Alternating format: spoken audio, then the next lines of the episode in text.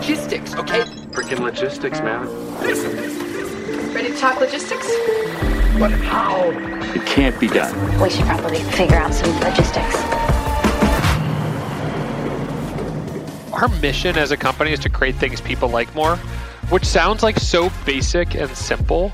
But if you actually think about, I think like the brands that do best, it's like they've done that. That's Jeff Raider, co founder and co CEO of Harry's. Harry's is a billion dollar manufacturer and retailer of shaving equipment and men's personal care products in stores and online. Prior to co founding Harry's, Jeff co founded the massively disruptive eyewear company Warby Parker, once dubbed by GQ as the Netflix of eye care, and now a publicly traded multi billion dollar lifestyle brand. Through Harry's, Jeff also helps run Flamingo, a women's skincare and razor company, Cat People, a cat food and goods company, and Lume, a natural deodorant company. On today's episode, Jeff discusses inventory challenges his brands face, his mission to create products with the best customer experience possible, and the lessons he's learned in the D2C space over the past decade. Jeff has a fascinating story and is an absolute legend in the D2C space. I had a great time chatting with Jeff and hope you enjoyed the conversation as much as I did. But first, a brief word from our sponsor. This podcast is powered by the team at Stord. Turn your supply chain into a competitive advantage. Go to stord.com to learn more. I'm your host, Alex Kent, Director of Sales at Stord, and this is Supply Chain Therapy. Here today with Mr. Jeff Raider, co founder and co CEO of Harry's. Jeff, thanks for joining us. How are you today? What's up, Alex? Thanks for having me. Good to be here. Of course. Excited to have you on and, and talk about the supply chain. So, would love to just dive right in and, and get the conversation going. So, talk a little bit about your, your current role and, and what you're in charge of as co CEO of Harry's right now. So I helped run Harry's with my co-founder Andy.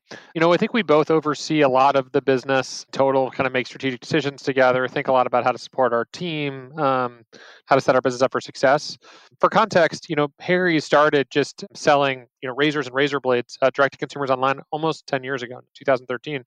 And since then, we've expanded a lot. So we've expanded the Harry's brand well beyond razors and blades to lots of things that help guys get ready every day, help them kind of look their best and feel their best. So we sell. Uh, sometimes I don't like to shave so that I can, you know, show people that I I'm also a Harry's customer regardless of that. I have our hair products on, under eye cream, face wash, face lotion, body wash, I used her shampoo and conditioner, et cetera, et cetera. So we've expanded the Harry's brand a lot. We've also expanded to to new countries, and so we're in you know the U.S. and Canada, in the UK, Germany, France, Benelux, et cetera. So um, it's been exciting to see the Harry's brand expand. We then launched another brand called Flamingo, which is focused on women's body care, starting with hair removal, but um, but much more sort of focused on body care. Trying to normalize the fact that lots of things happen to people's bodies that are normal, and you know we could say that that like like having hair, that's just a normal thing. I mean, we can help you with those things, kind of how and when when, when when you want. And then we started a business in a cat space called Cat Person, and so you know we thought, hey, where we've kind of built up some capability is learning how to build brands that hopefully meet needs that don't exist in the world and starting online and to know our customers and felt like there was an opportunity to make awesome high protein cat food and make cat owners cat parents feel great about that. Like it's amazing to own cats and celebrate that interspecies bond between cats and parents. And then we recently bought a business called Lume um, which is an amazing business. It's sort of effective natural all over body uh, deodorant. Um, started by an amazing OBGYN named Shannon who came up with like revolutionary products that essentially make it so that odor doesn't form on your body anywhere. So armpits, privates, feet, beyond. So cool. And so that business is doing awesome. So we have this portfolio of brands now. I spend the most of my time still on Harry's and Flamingo and kind of our business in the US because it helped to kind of build and start those brands. And I've got a lot of love for them. I think there's a tremendous amount of opportunity. And Andy probably spends more of his time on kind of the new brands that we've built and thinking about how to grow them. And then again, we kind of come together on most big strategic decisions. So that's how we sort of think about it. When you are looking at a brand and whether it's, you know, starting a new one, acquiring a new company, what are you looking for? What is the kind of the, the general centralization of the customer problem that you were like, yes, this is solving for that? Yeah. So our mission as a company is to create things people like more, which sounds like so basic and simple. But if you actually think about, I think like the brands that do best, it's like they've done that. And so, you know, when we started Harry's, Andy walked into a drugstore one day and he was sick and tired of, you know, kind of overpaying for razor blades and waiting for someone to unlock the case. And then he paid 25 bucks for four razor blades and some shaving cream. And he was looking at his package and there was like a picture of a blade flying over the moon. And he was like, I just like, I don't get like I don't I'm not happy with this experience. And so he called me and you know prior to Harry's I helped to start a company called Warby Parker you know that um, is a brand in eyewear, and we've tried to do it, do it really a lot better for customers there. And he said, "Hey, could you take what you learned at Warby Parker and do better here?" And what got me excited about that was like, I think we can. Like, I think we can create a better experience for ourselves and guys everywhere here. And so we can create really great products and deliver them an amazing value and, you know, serve customers online or in stores over time, however they want, and, you know, leverage great design so you're making, you're using tools you're proud to use every day. Like, and a brand that's you know approachable and you know sort of for guys like you like i think that there's like a was a huge opportunity like, and i think the fundamental idea was like this is a thing that people like more you know? Yes i want a razor that's really really high quality for half the price like that's better. I want something that is a design object i love using in the morning as opposed to something that i'm little less proud of that's better. And so as we think about the brands that we're focused on and excited about it's like we want like a very obvious reason how this is better for someone in the world. So like when we learned about Lume we're like wait a minute.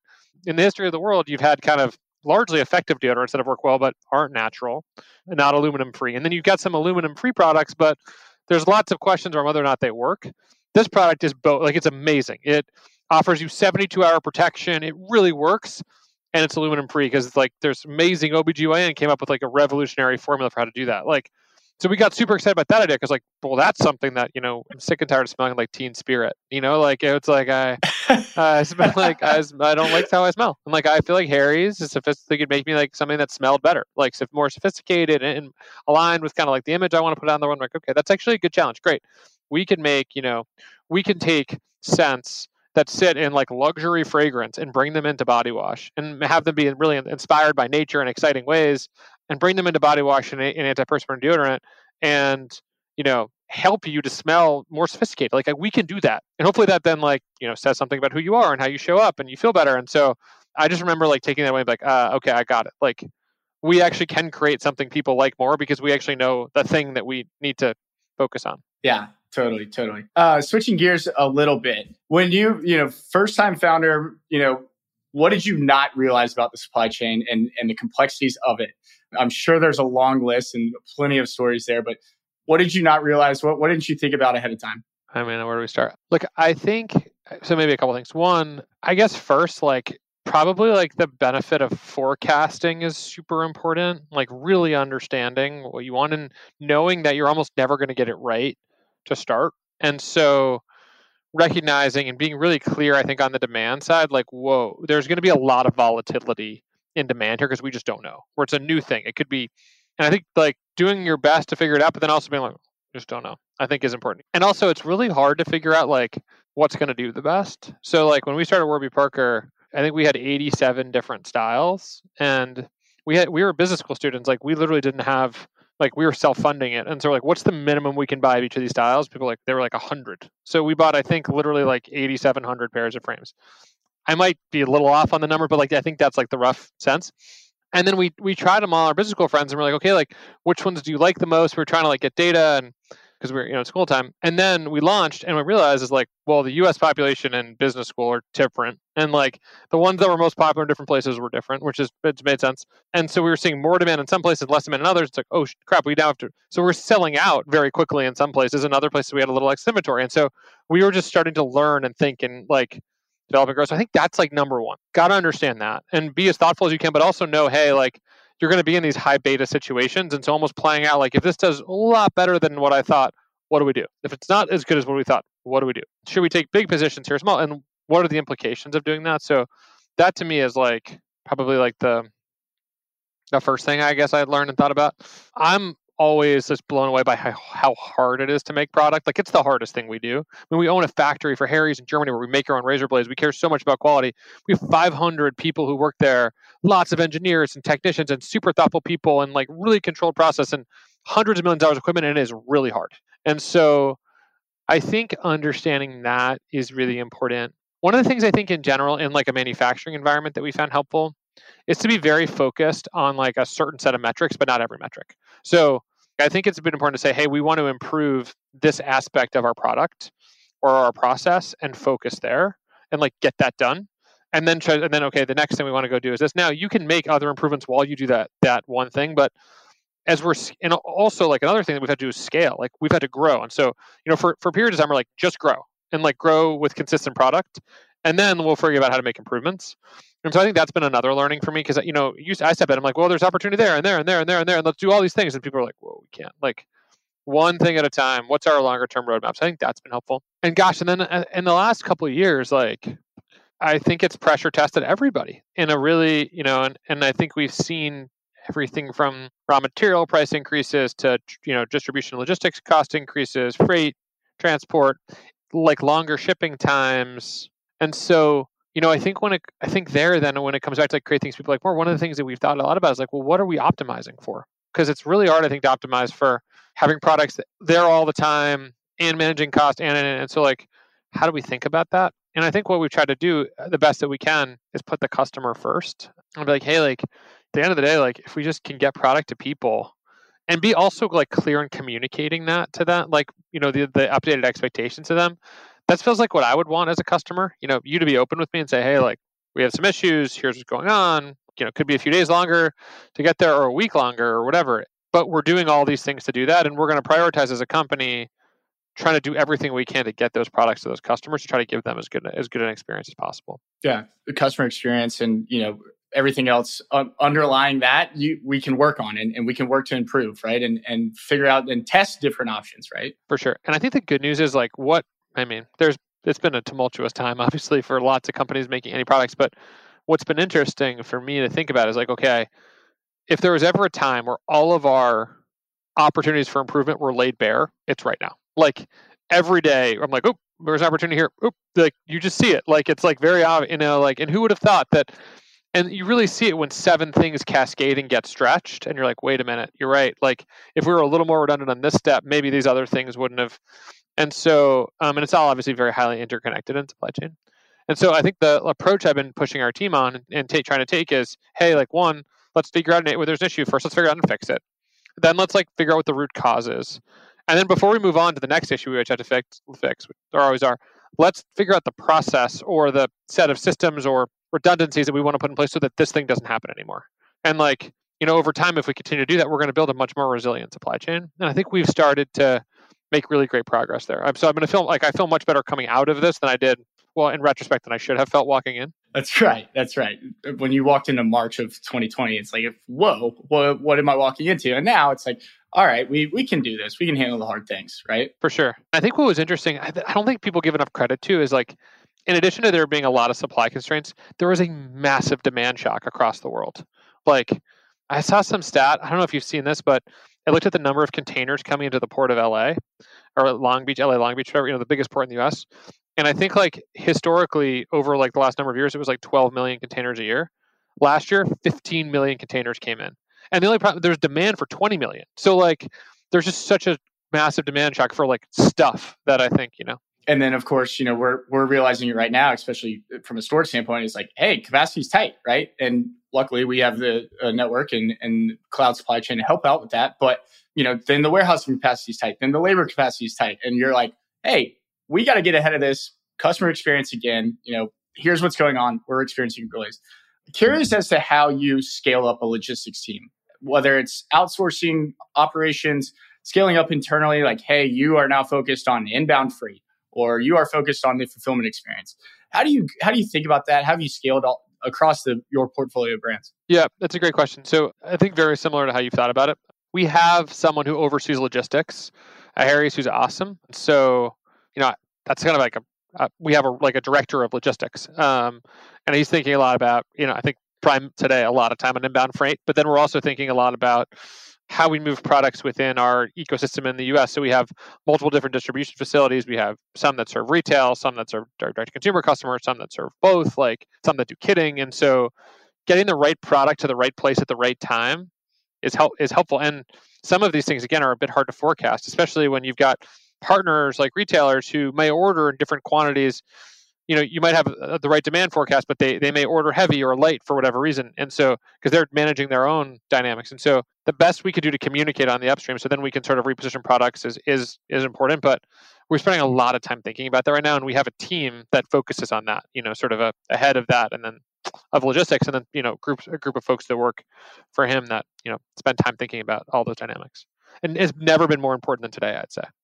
Of course, absolutely. You're kind of leading me right into the next segment. So, uh, segment number two Houston, we have a problem. Houston, we have a problem. problem. You know, we're talking about what we did to scale up. What did Harry's do? How how do you manage that? You know, obviously we we've talked a little bit about the last two years and the pandemic and changing in, in consumer behavior. You know, what are three individual challenges that your company faced and how did you address those? And we don't have to get too into the detail, but you know, obviously there was there was a lot, right? I think maybe one still feels pertinent is like just raw material shortages, like not being able to get all the products that are the raw materials that you know we need for our soft products and we make really nice soft products i think with pretty exotic ingredients which was awesome for us you know but then you sort of have global supply disruptions and all of a sudden some of those ingredients are just harder to come by or impossible to come by. Our suppliers oftentimes were the ones sourcing those products and sometimes they couldn't get them. And so we all of a sudden had to play a much more active role a lot further back into the supply chain to try to figure out how we could get our hand on those ingredients.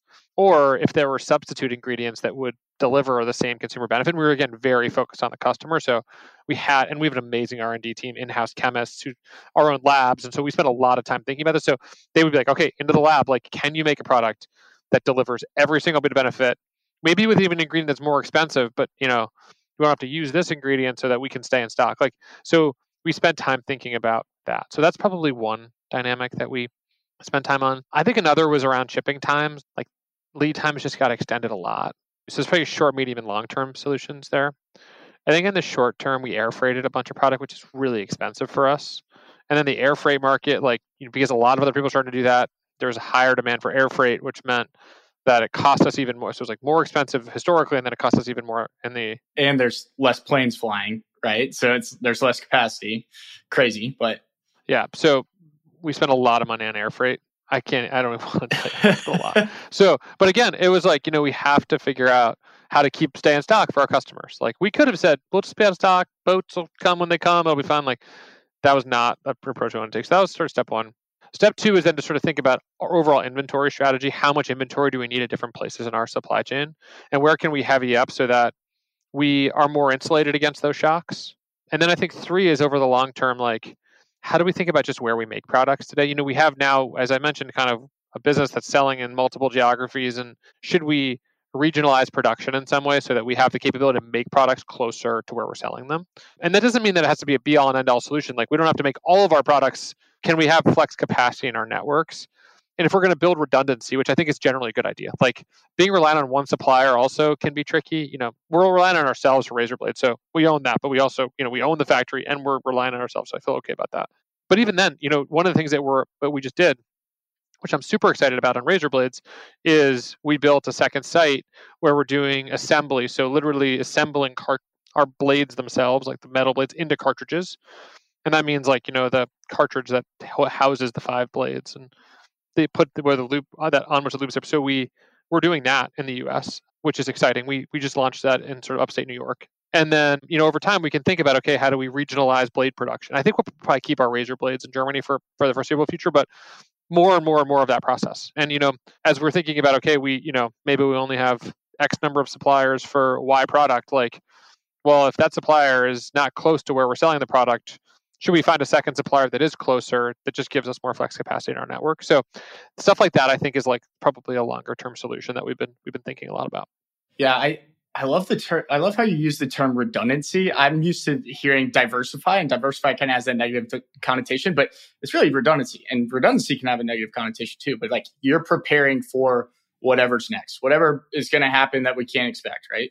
Yeah i think that's that's just generally right and like you know that's good. I think having multiple sources of supply in general is like a good thing. I, I, I think in having those sources close to customers, as long as you can manage costs, like it's good. I think the third thing that we spend invested a lot of time in is systems. Yeah. And I mean, like storage is a great example, right? Like you guys are doing an amazing job helping companies build a more agile supply chain by, you know, being able to place products in different distribution facilities. Like that's it's wonderful. And I think it's gonna that's why I got so excited when I met you. Like, you know, it's just such an awesome idea. Like everyone should want to do that. Yeah. But beyond that, for us, like, you know, having really good sort of systems where we can track and track our products all over the world, understand where they sit, and start to then leverage some of the capabilities we have around analytics to start to predict what might happen in the future and then what that means for like flows of goods and services. I want to be clear, we're in like the early innings of that journey. But when we talk to people who I see as best in class, and I think you know you are playing a huge role in people's supply chains in that way, like they have really thoughtful, robust systems, and they're leveraging like the best thinking in the world to help them figure out where the products should sit and how they should how they should work. Which in turn, I think, just enables a lot more efficiency and again, ultimately, better experiences for customers. That's right. And it, it, comes back to that problem of forecasting that we were talking about earlier. Is like all of that combines back into how do we get this product where the customer wants it when they want it and how do we make sure that we have enough right yeah at the lowest cost to us so that we can deliver the best value to them exactly moving on to our next segment the venting couch so talk me vent come on vent go ahead vent I just needed to vent. Where'd you vent? Vent your frustrations. We all have had traumatic experiences when it comes to logistics, but it doesn't have to be that way. If you're ready to heal your relationship with your supply chain, check out stord.com to learn more. Any stories you want to vent about? There have been times where we've had products that are like exploding and we like can't make it because we don't have one ingredient. So, for example, at the beginning of the pandemic, our body wash, Harry's, which I'm really proud of, I think it smells great and works great. And like you should try it if you haven't used it. We couldn't, like, it was up a lot and it was great. And so we like went to our suppliers, we said, fire up the jets, let's make a lot of body wash. Like, product's doing awesome. We want to, you know, people need to stay clean and hygiene and pandemic. And then what we realized was that we were making all this product and we couldn't get enough packaging for it. And it wasn't actually the tubes that our body wash came in, but it was the caps. And the reason was that we were competing with laundry detergent and hand sanitizer and everything else for like, and so all of a sudden I'm like, oh my gosh, we're literally sitting on like huge amounts of body wash that we've like fired the desert for, and like, but we have a caps problem over here. And so, you know, then we had to find people who could a come up with other ideas for what the right cap might be, and then b find people who could make those caps quickly. And so yeah, I was like talking. I mean, I'm talking to cap suppliers. I'm like, I, you know, like I'm like, put me in, put me in, guys. Like, what can I do? Like, who, you know, can I talk to the cap? Like, I'll talk to these people and see what we can do to like, you know, get a few more caps. Like, so. That's right. You're going to the procurement team. You're like, what else we got? Right? Like, let's get on the phone. Who are we calling? Who to talk to? Who are who? Oh, yeah. You got to convince like this guy to give us some caps. The new supplier doesn't know what Harry's is from like when I'm like, great. Let me tell a story for like ten minutes and see if I can like you know convince him that we're legit enough to make some caps. So, yeah, that's good stuff. Good stuff. All right, on to the next segment, really quick. Back to the future.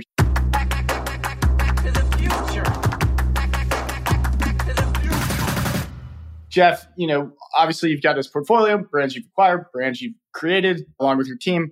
If you were to launch another D2C brand, say uh, I haven't come up with the idea yet, but I pitch you on it and you're like, yeah, let's go for it.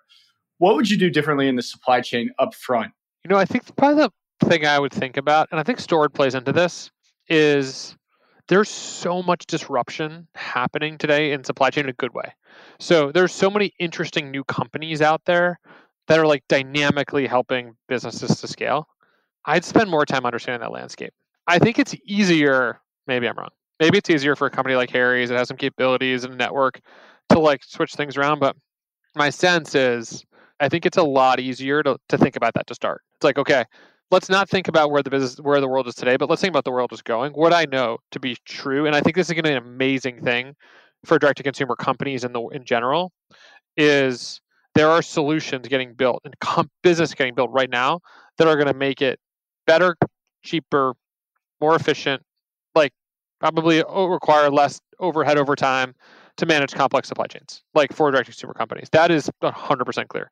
And I think Stord sits like at the very center of that ecosystem, but there's a bunch of other interesting businesses out there. And so before I was going to start making those decisions, I'd spend some time trying to really understand the ecosystem, not only where it is today, but where it's going to go, and see if I could make decisions that to do that. Like, you know, an example of you know, when we started Harry's nine years ago, we ended up building a lot of our own software, in part because we had we're doing complicated things that were unique to us, but also because like there weren't great platforms out there at the time. We started on Magento briefly, and then ended up not ended up building our own thing. But you know, you look today, like the tech platforms out there are way, way, way, way, way better than they were when we started, and like way more sophisticated. I mean, Shopify is like built built an incredible company. It's an incredible platform, and so I guess I probably would have taken a minute to understand that at the very beginning. We very well may have ended up making the same decisions at the time. I, and I'm proud of the stack we've gotten, the team we've gotten, how we've continued to evolve it. It's been great. And I think that making the most informed decisions possible at the at the outset is helpful. And I think this is a step you kind of skip because like, oh, whatever. It's you know, we're early. It's low risk. Just get off the ground. We'll figure it out. But maybe I would presume a little more success so that I could say, hey, if these things, if this actually does go right, how might I step into this over time in a way that's going to be really efficient for me and leverage that as an area of advantage relative to lots of other companies that are going to have to encounter that later, think about it, have incurred a bunch of debt, and then have to sort of pay off the debt before they do that, which is going to not enable them to do some of the other things they probably want to do.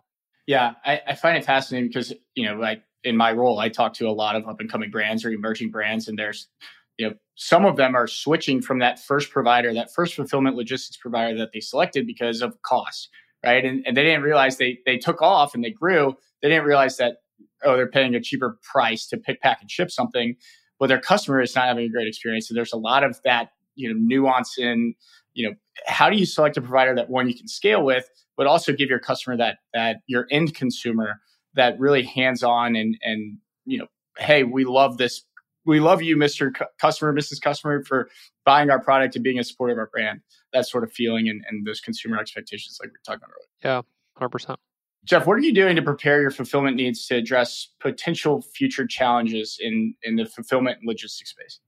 I think probably first and foremost is continuing to be really thoughtful about systems and, and understanding where products we have where. Just feels like that's the most critical thing for us to do.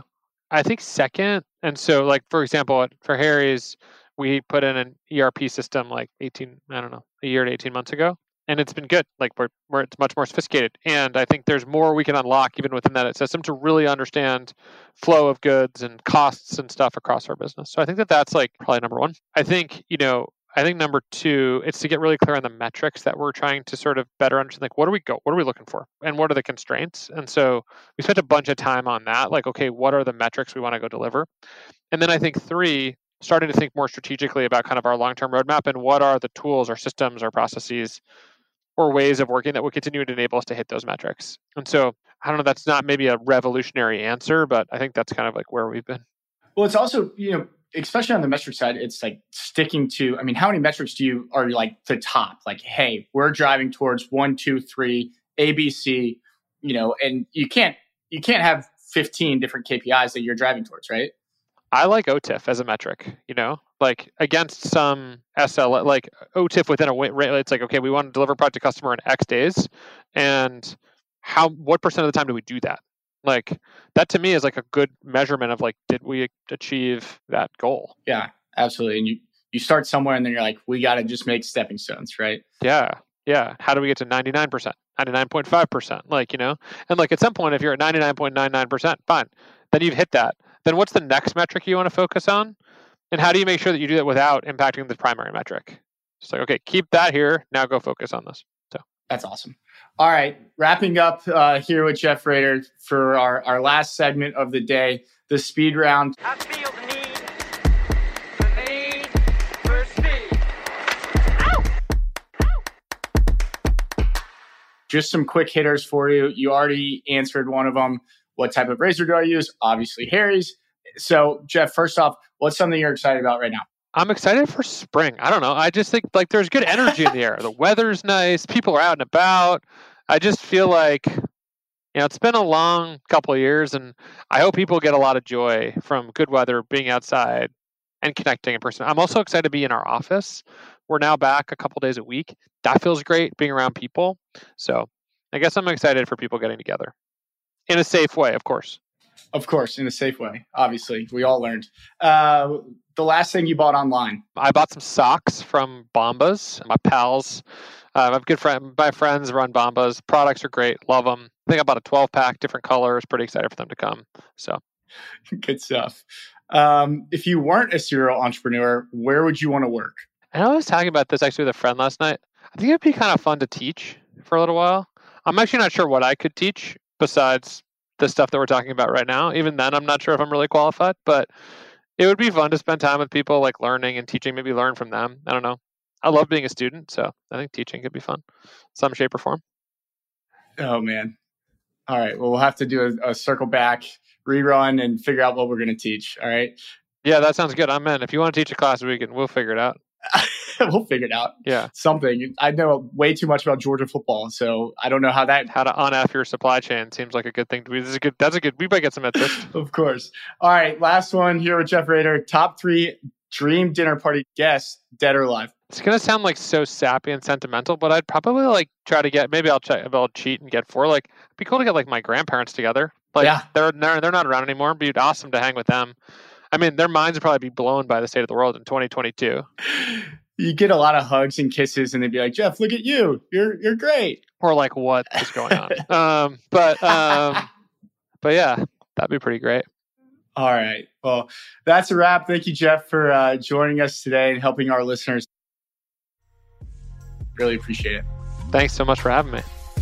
Thanks for listening to this episode of Supply Chain Therapy, a podcast brought to you by Stord.